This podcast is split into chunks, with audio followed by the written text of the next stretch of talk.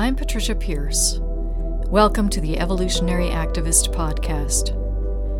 We are living at an important moment in our history, a time that is calling us into a new way of being, a new consciousness from which a sustainable, just, and peaceful future can arise.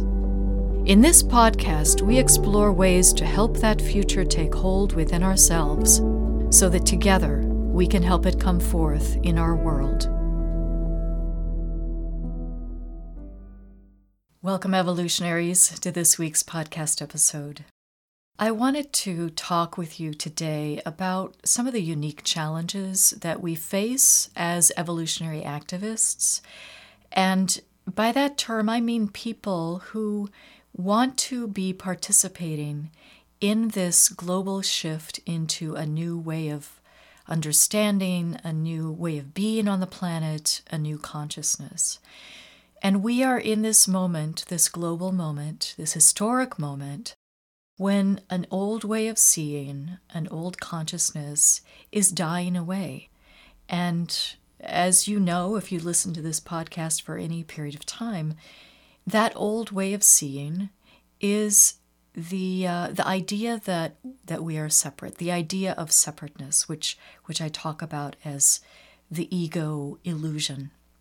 And that illusion has wrought so much havoc and suffering on the planet as we have created systems and institutions, economies, political systems that play off of this idea that we're separate, and we have exploited the earth.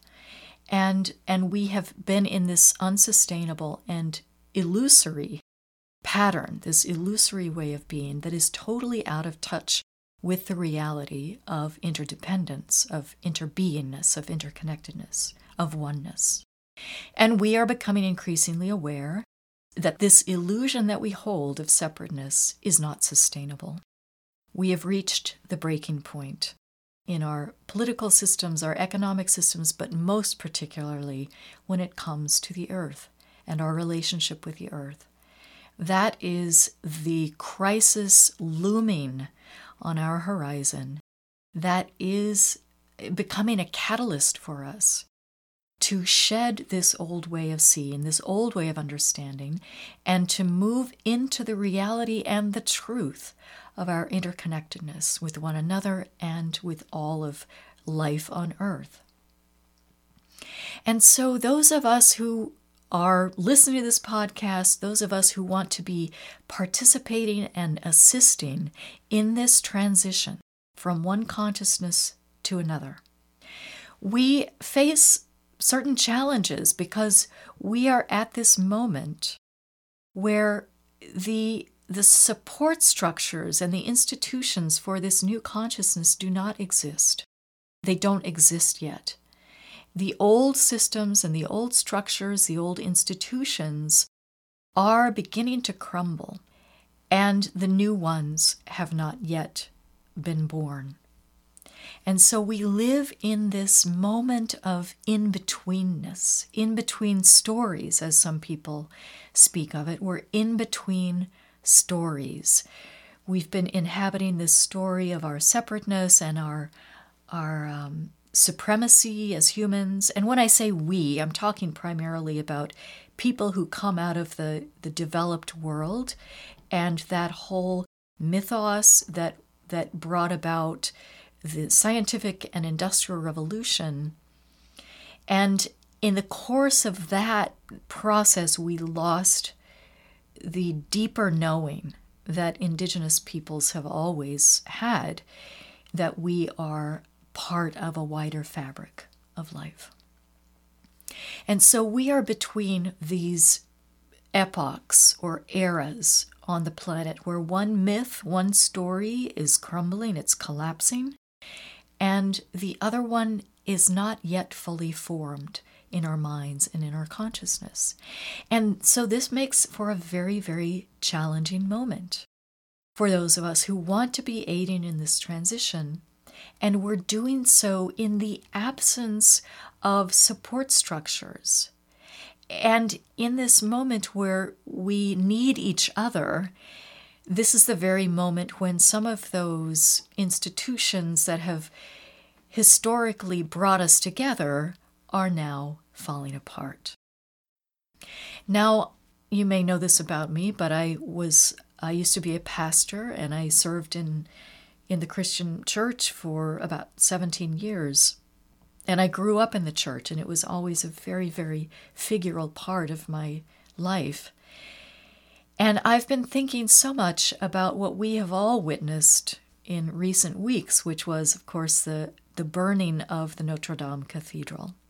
And for me, I often look at what's happening in the world through the lens of symbol, as I do when I work on dreams. And looking at the burning of that cathedral through the lens of symbol, I see that it is depicting this this situation, this circumstance that we find ourselves in, where the historic structures, the historic belief systems that have brought us together and oriented us in this world and our place in this world, those institutions and those belief systems and those belief structures are no longer able to hold this thing that is coming forth this new awareness that is coming forth, this divine nature that is breaking forth in our consciousness.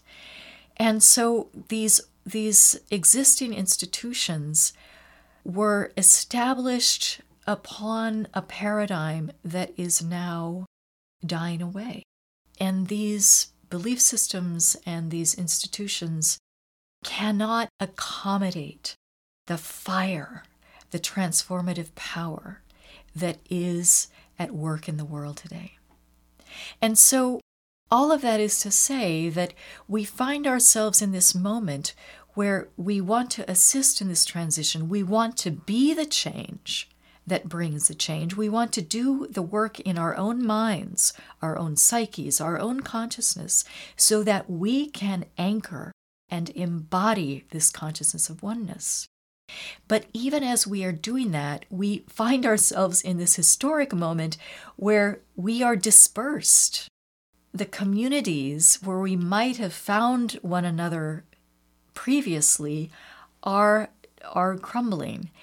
And so it's very, very important for us to find one another and connect with one another and to to bring that support because in this process of awakening, in this process of global enlightenment, we are engaging in a collective moment.